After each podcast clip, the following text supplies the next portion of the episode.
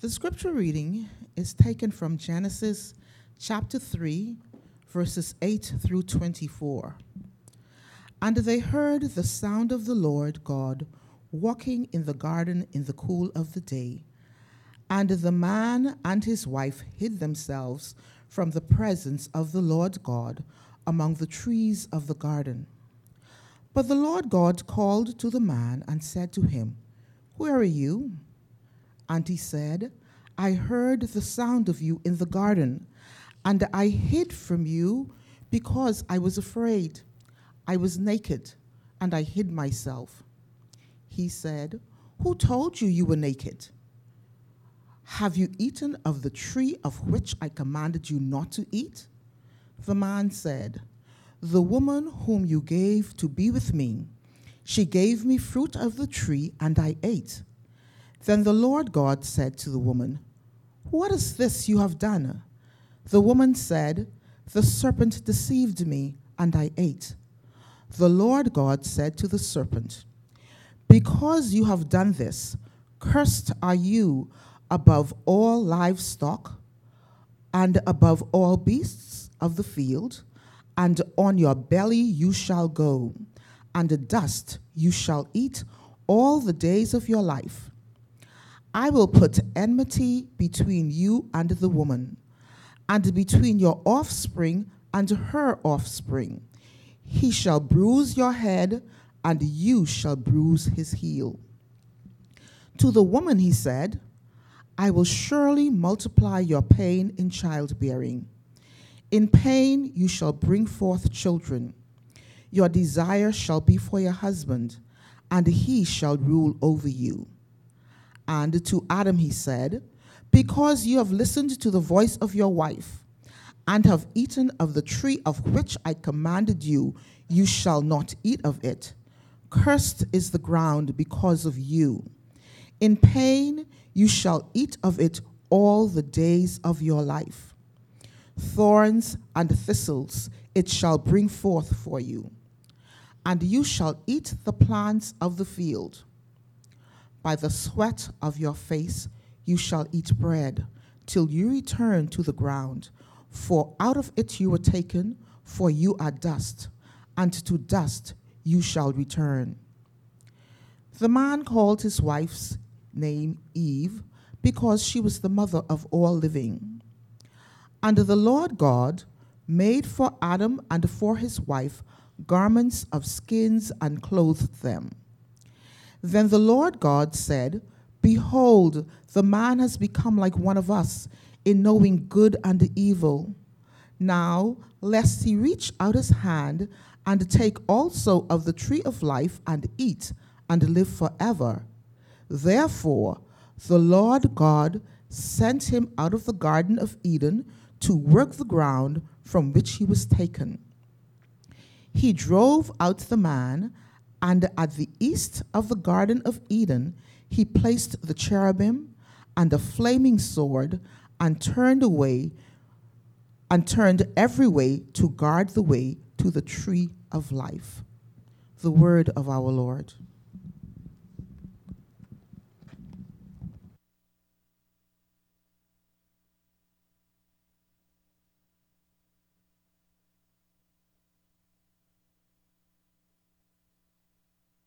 You very much, Rose.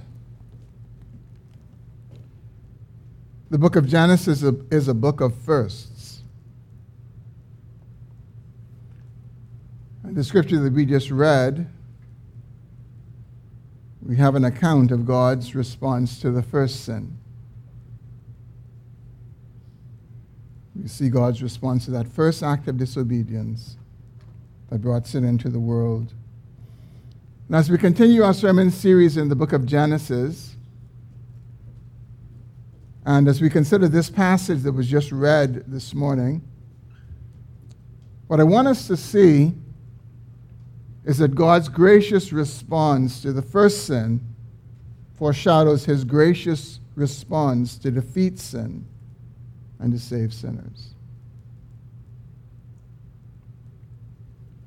And so, as we consider how God responds to Adam and Eve and their sinful condition, we will see that God's grace is unfathomable. And it comes shining through throughout this entire account. Before we look at this passage, let's take a moment to pray. Father, we thank you for your word. Your word that we have heard, read, and now, Lord, would you, in the preaching of your word, cause it to be applied to our hearts and to our lives. And God, I pray that you would give us not just eyes, but also ears and hearts to see the amazing grace of God that comes to undeserving sinners today as it came to Adam and Eve on that fateful day. God, would you do your work among us and within us? We ask in Christ's name. Amen. This first account of the first sin, this account of the first sin, is not only an account of the first sin, but it is also God's response to that sin. It is the first account of the grace of God displayed to sinners.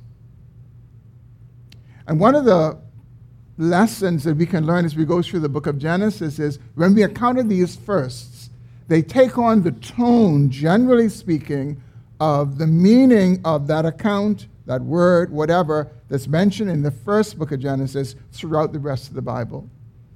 And so, what we see in this passage is not just the first mention and account of disobedience, but we also see the first display of God's grace to sinners. And so this is worthy of our unhurried contemplation this morning because we are sinners. We sang about it this morning. We are sinners who are in need of God's grace moment by moment and every single day. And even when we think that all is well with us and, and we feel wonderfully well about ourselves, even then we need the grace of God because in and of ourselves, we are unholy and we are unrighteous. But as we consider how God responds to the sin of his image bearers, Adam and Eve, there's much in it that should cause us to marvel and to be amazed at the grace of God and learn how to respond to God in the midst of our own sin. In this passage, we see the activities of God summarized in, in three parts, three scenes, as it were, if you want to consider it that way. First, we see that he confronts Adam and Eve in their sin in verses 8 to 13. Second, he punishes them in verses 14 to 20. And then, third, he banishes them in verses 22 to 24. And each one of these activities is marked by the amazing grace of God. And I want us to consider each one of them in turn in our remaining time. So, first, we see God's grace in confronting Adam and Eve. In verse 8, we see Adam and Eve hiding from the presence of the Lord. And the first thing we should observe is to see how sin separated them from God. And although Adam and Eve were trying to hide from God, the greater reality is that they were separated from God. But God is omnipresent, meaning that God is equally present everywhere at the same time. And so there's nowhere to hide from an omnipresent God. He cannot be hidden from. But I want us to remember this morning that we're no different from Adam and Eve. In our sin, our first response is to duck and hide and, and run from the Lord. But God is omnipresent, and so we cannot hide from Him. And a lot of times we're not mindful that God is omnipresent. Like for right now, we probably are not mindful that God is with us. In our most secret place, God is with us. But sometimes what God does is not only is He omnipresent, but He manifests His presence and He makes His presence known. And that's what He did in this account to Adam and Eve. He manifests his presence to them. They were not always conscious of the presence of God. They were not always aware of the presence of God, though he was with them. When Eve was having that conversation with the serpent, and she was reasoning in her mind what she was going to do, when they were disobeying God, they were not mindful of his presence. If they were, they would not have done what they did. And then, even after they sinned, as they were there sewing their fig leaves together, they were not mindful of the presence of God. But God, after that, manifests his presence to them, and they hear his presence in the garden. In verse 8, that's what we see that they heard the sound of the Lord walking in the garden in the cool of the day. And so the man and his wife, they hid themselves. So here we have these two individuals who formerly were enjoying the presence of God, this unbroken fellowship that they enjoyed with God, and now he comes and they're running from him. They're hiding from him. That's what the first sinners did.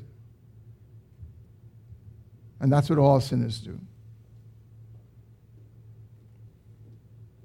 The belief that there are sinners who see God and pursue God is contrary to the witness of Scripture. No sinner on his or her own seeks God.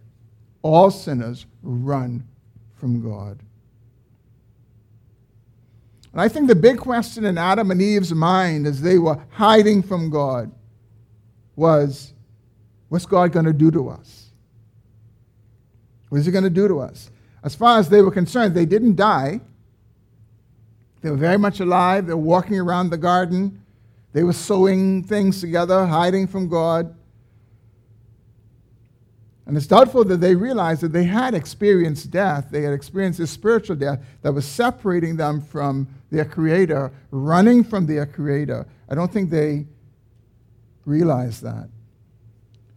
But in verse 8, we read they heard the sound of the Lord God walking in the garden in the cool of the day, and the man and his wife hid themselves from the presence of the Lord God among the trees of the garden. Now we know that God has perfect knowledge. God is not only omnipresent, but he is omniscient. He knows everything perfectly all the time. And he knew that Adam and Eve were hiding.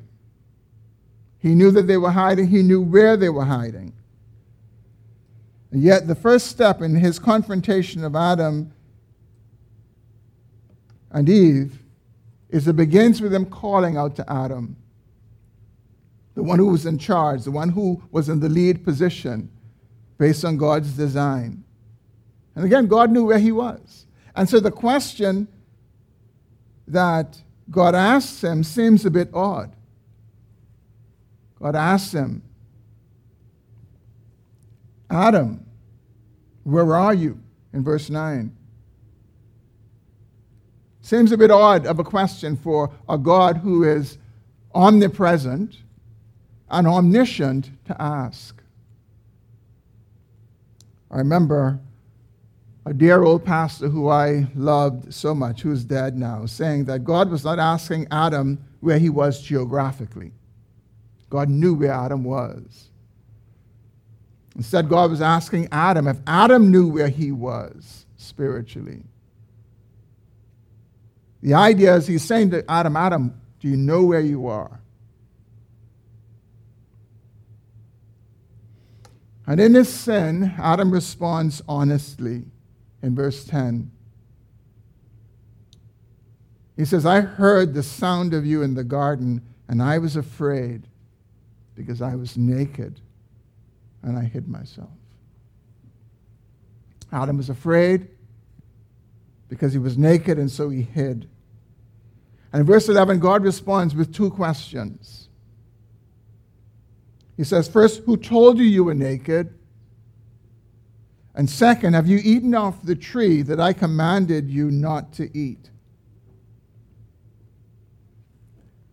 As I was working through this passage and I was just thinking about God's questions to Adam and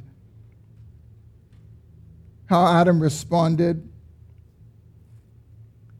when God asked him, Where are you? and he responded as he, as he did, I, I thought to myself, if I was if I was God, I, I, I would have responded to Adam differently.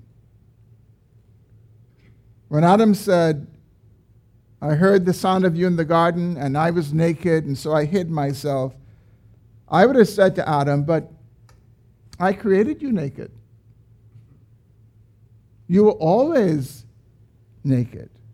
Uh, you weren't afraid, and you weren't hiding from me. Why are you hiding from me now? But God's response was more gracious than that.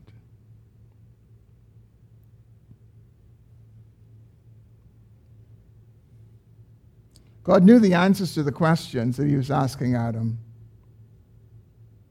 It was clear that he was asking Adam not for himself, but he was asking Adam for Adam. He wanted to bring Adam to a place of honest confession. He wasn't seeking to shame Adam, but he was seeking to bring Adam to a place of honest confession of his sin. And Adam does that. But Adam doesn't answer the first question Who told you you were naked? I'm sure he thought about it. Adam knew that it was in eating of the tree, his disobedience to God, and how it proved to be a disappointment. He knew that it was in that that he became aware of this particular condition that wasn't an issue before, but now became an issue for him. Adam was aware that this promise that they had, that the devil sold them on, that if they would eat off this tree, they would be like God and they would have wisdom like God. And he is aware that instead of getting wisdom to be exalted like God, he has been humiliated in shame. And he knew that his awareness of his nakedness came as a result of his disobedience. And now he saw nakedness differently after he had sinned. Before he disobeyed, he didn't see nakedness as something to be ashamed about, something to be covered. But now that he has disobeyed, he is ashamed of it. And it is now something to be covered. But Adam does answer the second question. He confesses that he ate of the tree's fruit and he blamed his wife the woman that God gave him. And then God's attention turns to the woman in verse 13. And he asks her one question What is, it, what is this you have done? And she responds honestly The serpent deceived me, and I ate. In retrospect, Eve is able to see that she was deceived. At the moment, she didn't realize she was being deceived. But in retrospect, she now realizes I was deceived. I thought that I would be elevated. I thought that I would be wise. I thought I, I, didn't expect to be in the condition that I'm in, hiding and afraid. Brothers and sisters, when we consider God's confrontation of Adam and Eve, it is laced with grace. It is laced with grace. This is the God of the universe, the holy, sovereign God who has been defied by his image bearers. And he confronts them in this way. He has a conversation with them.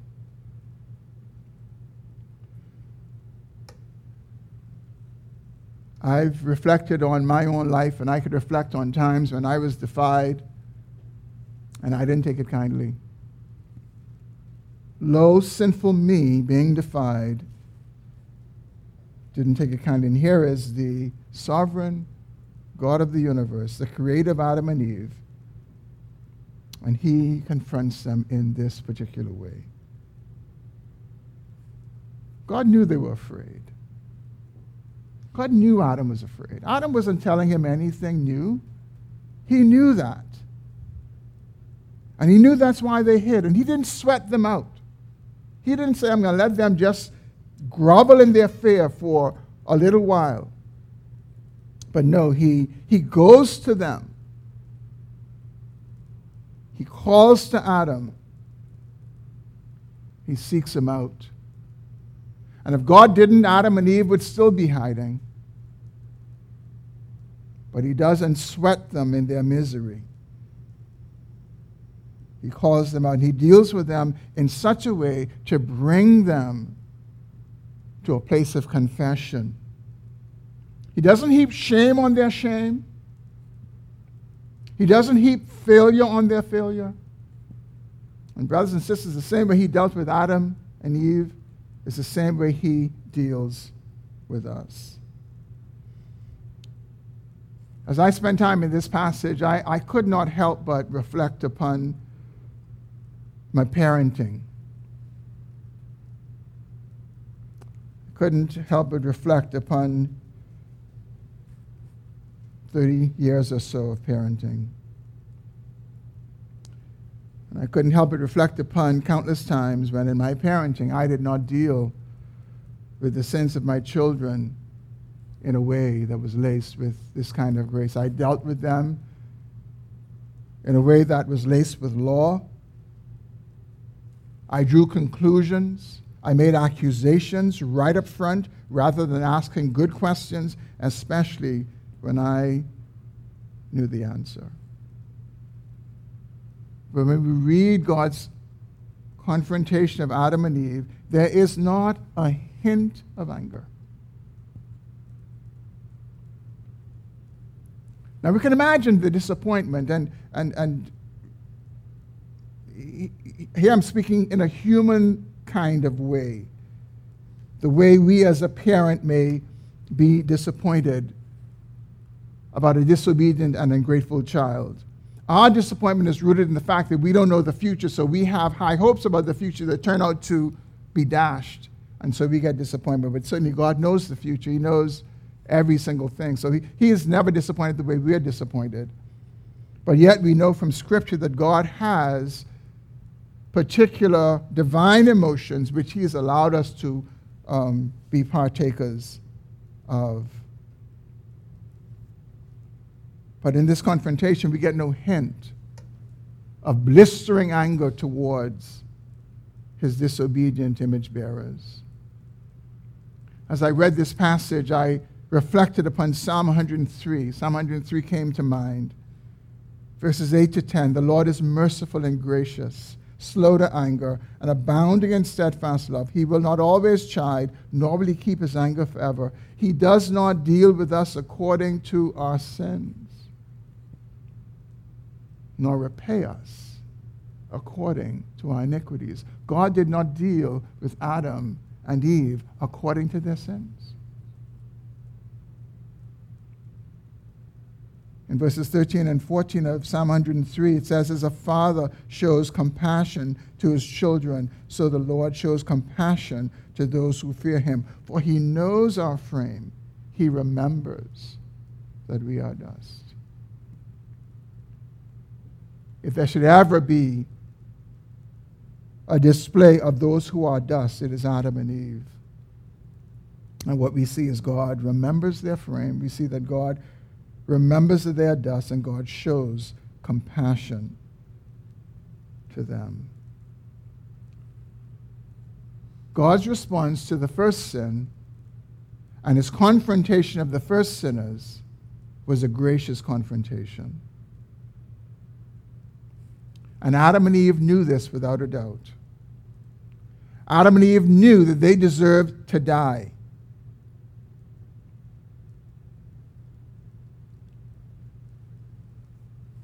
They defied their creator, they defied the king of the universe.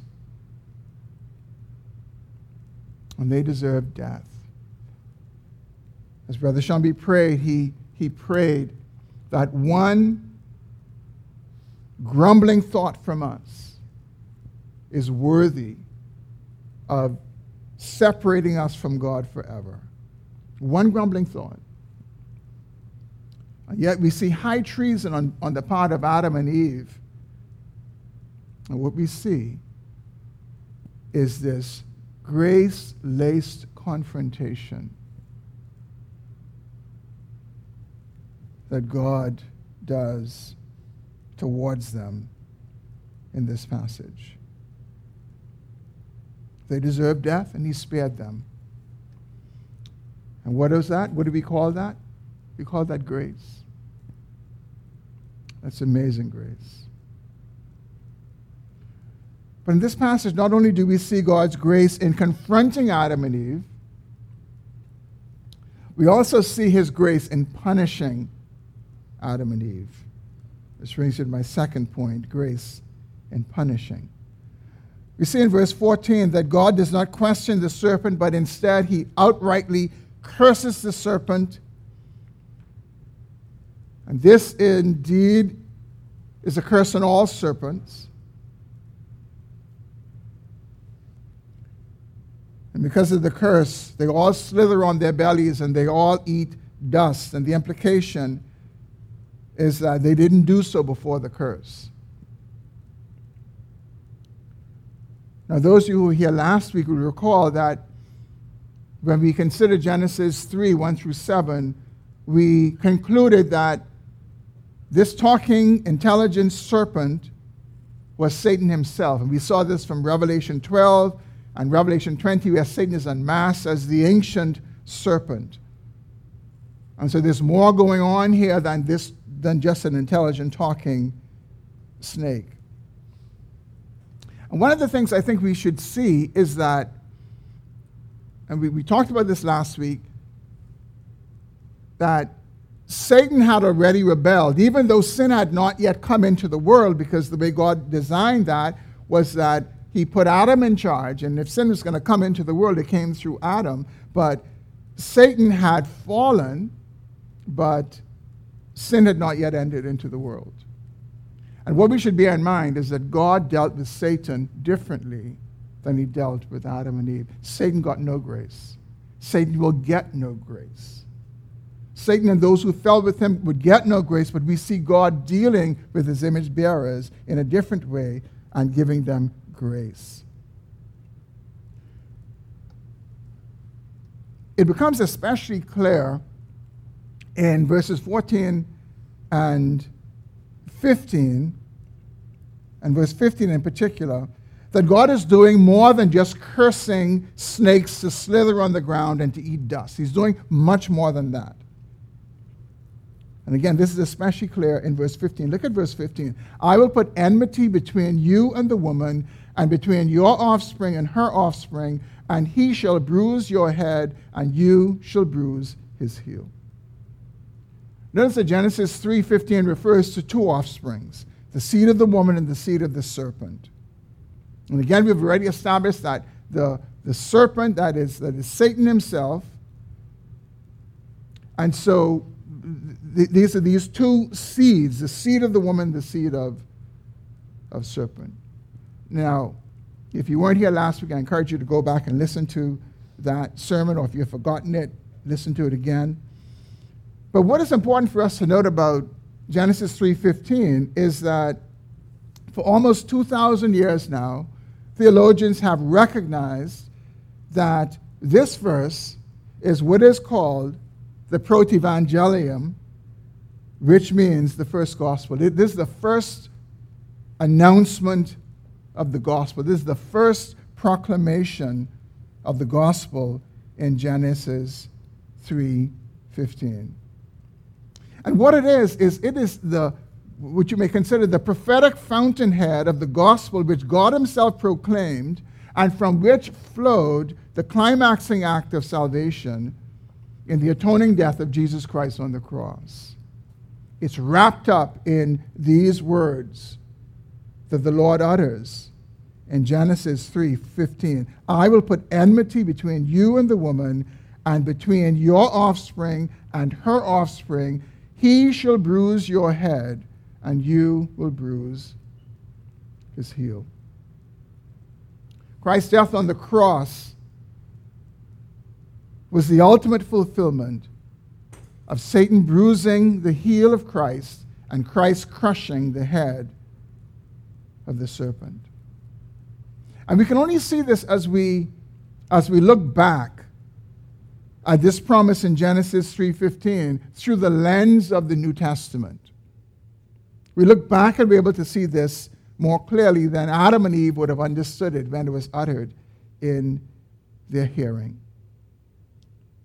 In the cross of Christ, he defeats sin, and sinners are saved. And he also defeats Satan in the process. And really, when you think of Scripture, everything from Genesis 4 on to the book of Revelation is the unfolding of this promise that God makes in Genesis 3:15. That's the whole storyline of the Bible that God is fulfilling this promise that he is going to crush the serpent. He's going to crush Satan.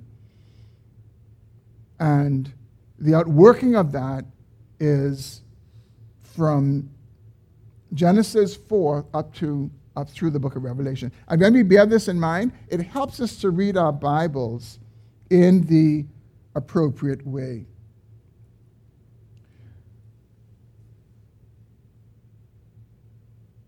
When we consider this particular part of the narrative, Genesis 3:15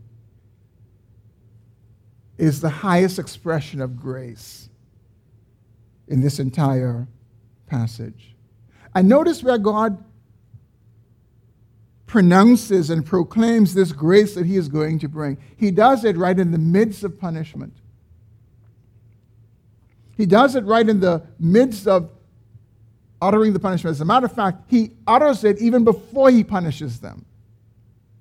Even before he declares the punishment on Adam and Eve, he announces this gracious promise that he says, I'm going to do, I'm going to bring this to pass. This is the mountaintop of grace that we find here in this passage in Genesis chapter 3. And it is amazing because it is the gospel and it is good news. God graciously proclaims what he will do to save sinners even before he punishes Adam and Eve. We see the punishment of Eve in verse 16. The Lord punishes her by multiplying her pain in childbearing. And so the clear indication is that there was pain in childbearing, but that pain would be multiplied. It's now greater than it was intended to be. And he also tells us that the dynamic between her and her husband will change. That she will desire to usurp his authority and undermine his authority. And her husband will dominate her and he will rule over her in a harsh manner. Now, it's important to see that the first part is the curse that God utters, the increased pain in childbearing, but the second part is not a curse that God utters. The second part is a consequence of disobedience. This consequence comes as a result of the sinful state that Adam and Eve fell into because of their disobedience. In her fallen wisdom, she will not think it's a good thing to be led by her husband, and she will seek to undermine his leadership, won't want to naturally follow his leadership. And her husband, in his fallen wisdom, will not think it's a good thing to lovingly lead his wife. Instead, he will be seeking to dominate her and rule over her in a harsh manner. And we see the seed of this earlier in chapter 6, which we chapter 3, which we looked at last week how Adam is right there allowing his wife to take initiative and have this long conversation with this serpent instead of him taking the lead. And in their fallenness, their, their roles are somewhat being corrupted and challenged. But this was not just the result for Adam and Eve, this was the result for all marriages, all husbands and wives. All husbands and wives face this battle between each other in their roles. And this is why, when we come to the New Testament and the full bloom of the gospel, wives are called to submit to their husbands, not try to usurp their authority, not try to undermine their leadership. And husbands are called to love their wives, not be harsh with them, not rule over them, and try to dominate them. In verses 17 to 19, the Lord punishes Adam by cursing the ground that he has to work to obtain food. And notice that God doesn't curse work. God gave Adam work before the, the fall and, in, in chapter 2 and verse 18. He put him in the garden to work it. And so work was not a punishment. But the punishment was that Adam's work will now be marked by sweat and toil because the earth will no longer bring forth its, its strength in an easy manner. It's now going to be uh, corrupted by thorns and thistles, making his work harder making his labor more difficult to get food for himself and for his family. And notice what God does God curses Adam and Eve at the core of the responsibility, the primary responsibility that he gave them in their relationship before the fall. God gave Eve the core responsibility of conceiving children as a wife and mother. And her punishment, the punishment that God gave her, was directed to the core of that responsibility. Her pain in childbearing was multiplied. And God gave Adam the core responsibility of working to feed and take care of himself and his family. And now his work becomes harder. God curses him at the very core of who he, who he was as a man, as a husband, and causing the ground to be difficult to work and causing aggravating, painful thorns and thistles to grow and making it harder for him to work the ground and gather food. And this curse continues to this day on mothers and fathers. The instinctive priority of mothers is their children that they bear in pain. And the instinctive priority of fathers is to provide for their children. And they do this through sweat and toil.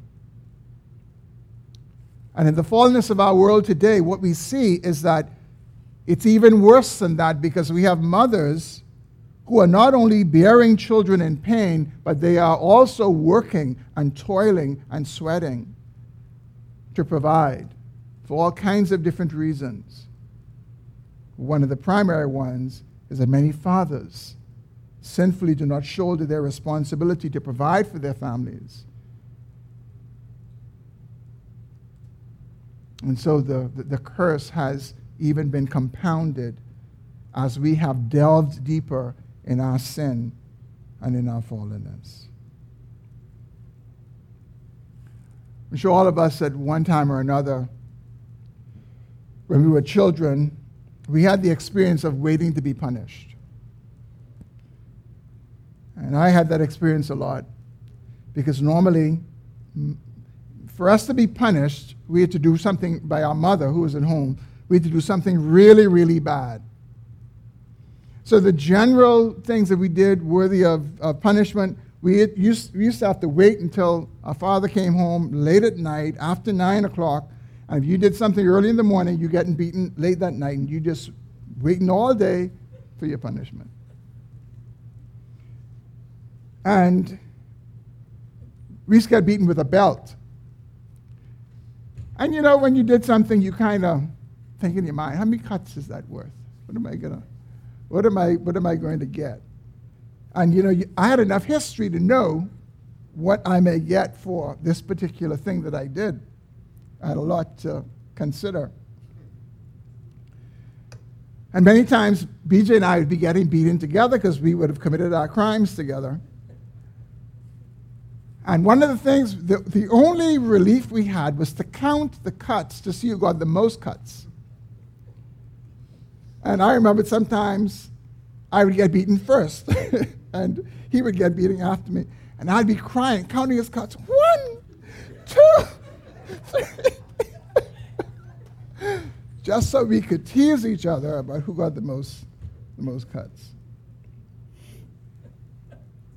But you know, there were a couple of times when I didn't get beaten as badly as I thought I would have gotten beaten. I'm not sure if my father was just tired or what. I don't think he was giving me grace. I think he was just tired. But I can remember sometimes that I, I got less punishment than I thought I would have. I got gracious punishment. I think the most gracious punish, punishment that has ever been meting out is this punishment to Adam and Eve. Adam and Eve were in a very unique situation. I mean, this is a generous God who has given them all of this generosity in this garden, and they rebel against that. When God punishes Adam and Eve, he utters these punishments to them. There is no hint of objection on the part of Adam and Eve. And the reason I don't think they objected is because they knew they deserved to die. The awareness that they had, the understanding of reality that they had, they knew they deserved to die. They were afraid. They were hiding because they did not know what to expect, and God punishes them, but He is gracious. And Adam and Eve, certainly Adam, it's not lost on Adam how gracious God was to them.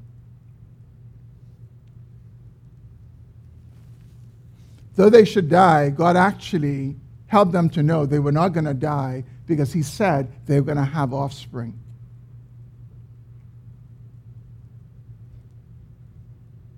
Two sinners who deserve to die don't die.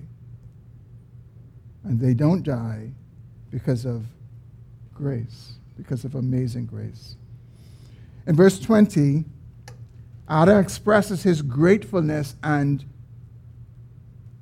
the hope that he has in God's grace when he names his wife for the first time. And what does he name her? He names her the mother of all the living, because that's what she was going to be. Instead of dying, she was now going to live, and she was going to be the mother of all the living. And he joyfully calls her Eve, this woman who should be dead. But Adam was in view of that as well if, if Eve was going to be the mother of all the living, Adam was going to be the father of all the living. Two sinners who deserve to die, and they're going to progenerate a race. Brothers and sisters, that's grace. It's amazing grace. And although punished, God's grace is displayed because Adam and Eve didn't suffer the punishment that they deserved. In addition to dying spiritually, they deserved to die physically, but God gave them grace instead. We also see God's grace connected to Adam and Eve's punishment in verse 21. We're told that God made garments of skins for Adam and Eve and clothed them. God saw them in their pitiful loincloths made out of fig leaves. He had mercy on them. And he gave them a far better covering and a far more enduring covering than they had. He could have made them a garment of fig leaves to replace their loincloths. Or he, have, or he could have said to them, You make up your bed hard, lay down hard. Keep making figs, keep making your loincloths out of figs. But he doesn't do that. He makes a garment for them. I want you to see the, the difference. It's easy to miss it. They made loincloths for themselves. God makes a garment for them. And Bible scholars tell us that this garment was like a tunic that would have gone down to either their knees or to their ankles. And in essence, God was telling them that they were far more naked than they realized.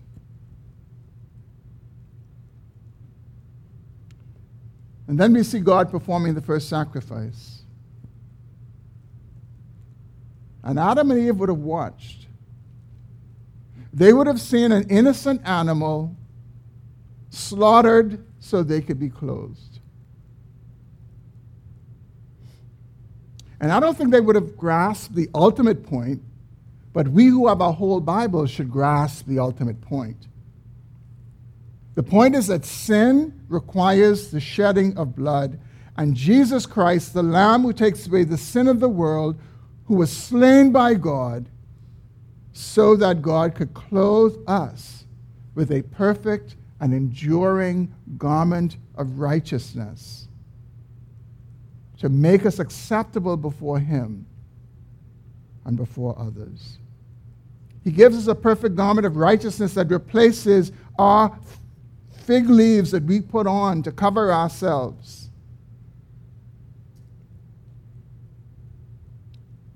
He gives us something so much better and more enduring.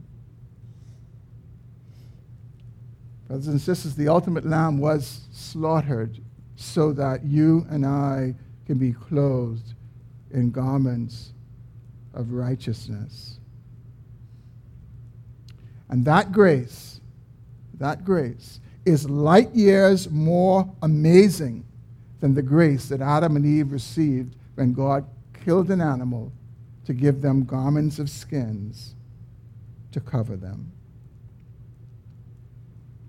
And so, in the midst of punishing Adam and Eve, God promises to crush the one who caused their fall. And He kindly cares for them in clothing them in their nakedness. You know, the idea is the idea is not that God just made some garments and kind of threw it to them and said, put those on. The idea is that no, He clothed them. That He made those garments and He drew near to them and He clothed them. Again, he could have told them, lay down the bed that you made. Sow fig leaves until you're tired. He didn't do that. He gives them grace and gives them a better and a more enduring garment. So we see God's grace in confronting Adam and Eve. We see his grace in punishing Adam and Eve. And third and finally, and briefly, we see God's grace in banishing Adam and Eve. In verses 22 to 24, God graciously banishes them from the garden. And you might be wondering how can kicking them out of the garden be an expression of grace? Well, we see the answer to that in verses 22 to 23. Look at what it says.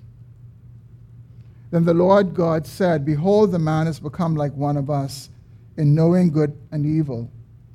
Now, lest he reach out his hand and take also of the tree of life and eat and live forever. Therefore, the Lord God sent him out of the Garden of Eden to work the ground from which he was taken. The next verse says that God drove them out of the garden.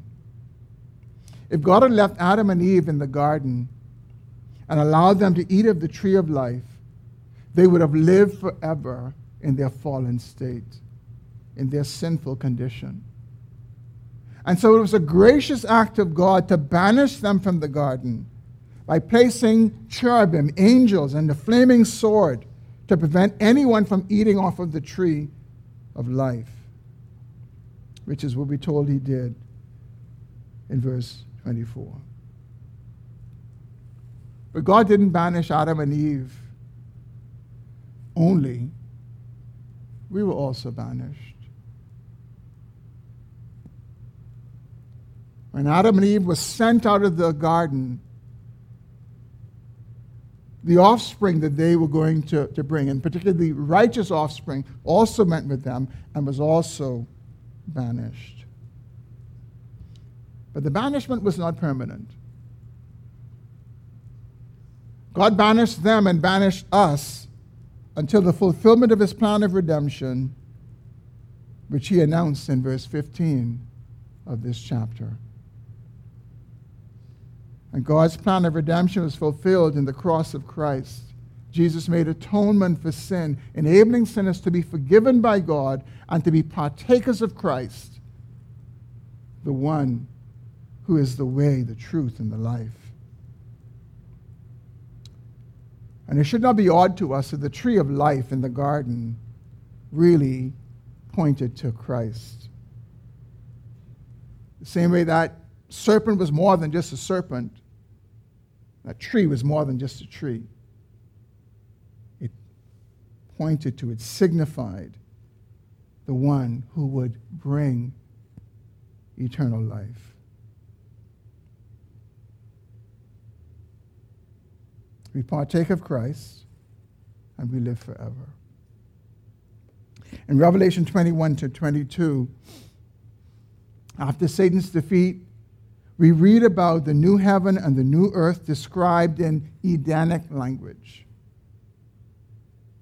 When you read the description of, of Eden in Genesis and you go to Revelation 21 and 22, you see the similarity of the language and the conditions. In Revelation 21 22, there's no more pain and no more death. And God's people will be his people, and he will be their God. And just like Eden, that had a single source river, John tells us that in the new earth, there's one river that's flowing from God's throne, together with the tree of life.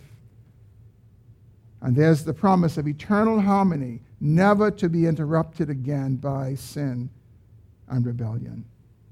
And so this is the final outworking of the gospel promise in seed form that God spoke in Genesis 3:15. And it's what we as believers have to look forward to. And so, brothers and sisters, Adam and Eve's banishment was not permanent, and it was an act of grace, and likewise our own banishment. One day we will be with our gracious God forever. And for one reason, Jesus Christ is the way, the truth, and the life. And those who partake of him in faith, those who feast on him in faith, will get entrance into that new heaven and that new earth. And, brothers and sisters, that is our eternal, imperishable hope.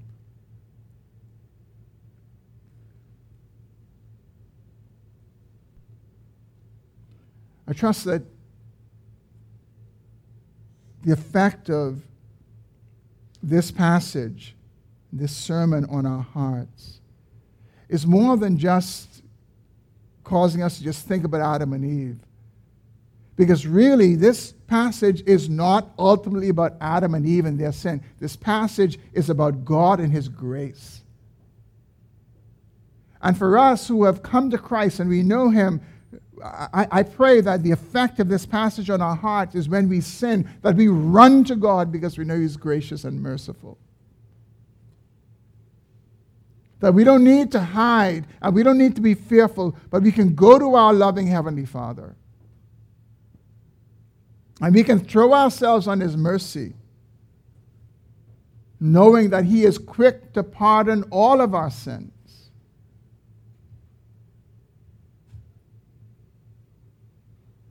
And that His grace is amazing and His grace is marvelous. And when we understand that, we run to Him, not from Him. And if you're here today and you don't know Jesus Christ, I want to say to you this morning that His grace is greater than all of our sins. The posture that we see in, in Genesis chapter 3, where there's not a hint of exasperation, there's not a hint of God has to kind of rake up some grace to give them. His grace was abundant for them, and His grace is abundant for you. It matters not what you have done, it doesn't matter who you are. We often sing about it the vilest offender who truly believes that moment from Jesus apart and receives. And that's because His grace is amazing. And we will never come close to exhausting that grace. And so, whether we know the Lord or we don't know the Lord, let us all throw ourselves on His mercy. Because He's abundantly good, gracious, and kind. Let's pray.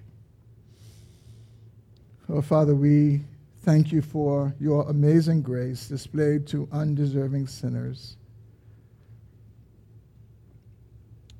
Lord, thank you that your response to the first sin can help us to understand how you view our own sin. And God, I pray that your mercy displayed will cause us to run to you and not from you. And God, I pray that those who do not know Christ, whether present in this room or whether listening or watching online, who do not know you, but I ask in the name of Jesus that you would awaken them to the fact that you are good and merciful and kind, that you are slow to anger and you are abounding in steadfast love. And God, would you be pleased to save sinners and bring them to yourself? Pray this in Jesus' name. Amen. Let's stand for our closing song.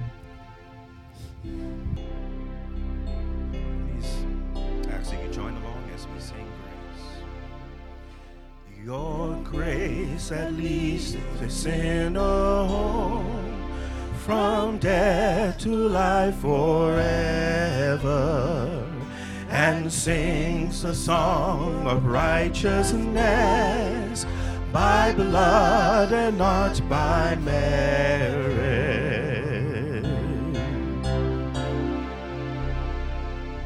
Verse 2 Your grace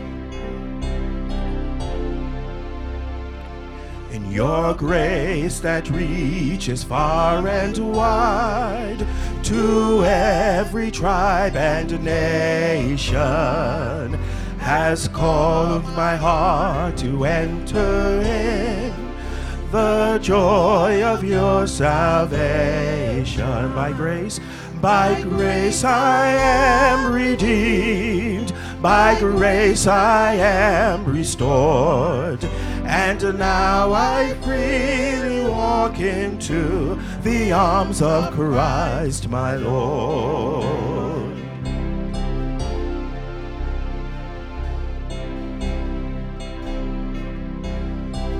Sing verse 3 Your grace, your grace that I cannot explain, not by my earthly wisdom the Prince of Life without a stain was traded for this sinner by grace. By grace I am redeemed, by grace I am restored, and now I freely walk into the arms of Christ my Lord.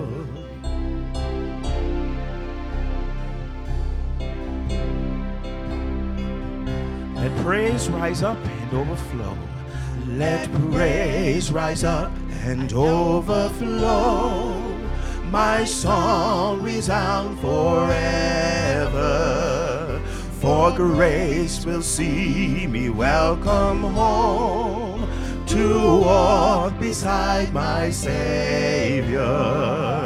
By grace I am redeemed, by grace I am restored, and now I freely walk into the arms of Christ my Lord. By grace, by grace I am redeemed, by grace I am restored, and now I freely walk into the arms of Christ my Lord.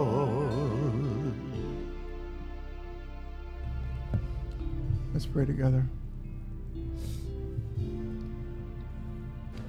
Lord, we thank you that it is by your grace that we are redeemed. And it is by your amazing grace that we are restored.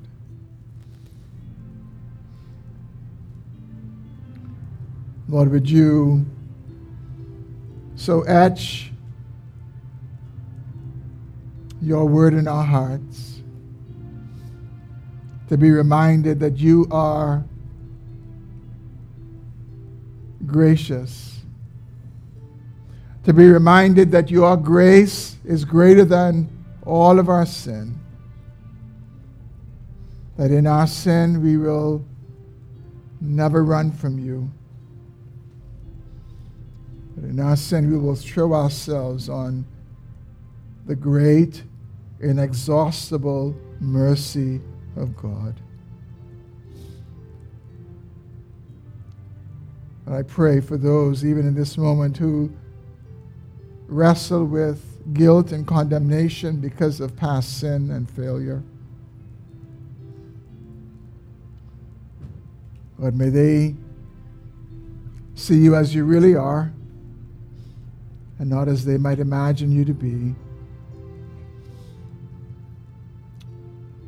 And God, may they come to know and experience your abounding grace to undeserving sinners. And now the grace of the Lord Jesus Christ, the love of God, and the fellowship of the Holy Spirit be with you all. Amen. Amen. God bless you. You're dismissed. If you need prayer as the others leave, please feel free to come.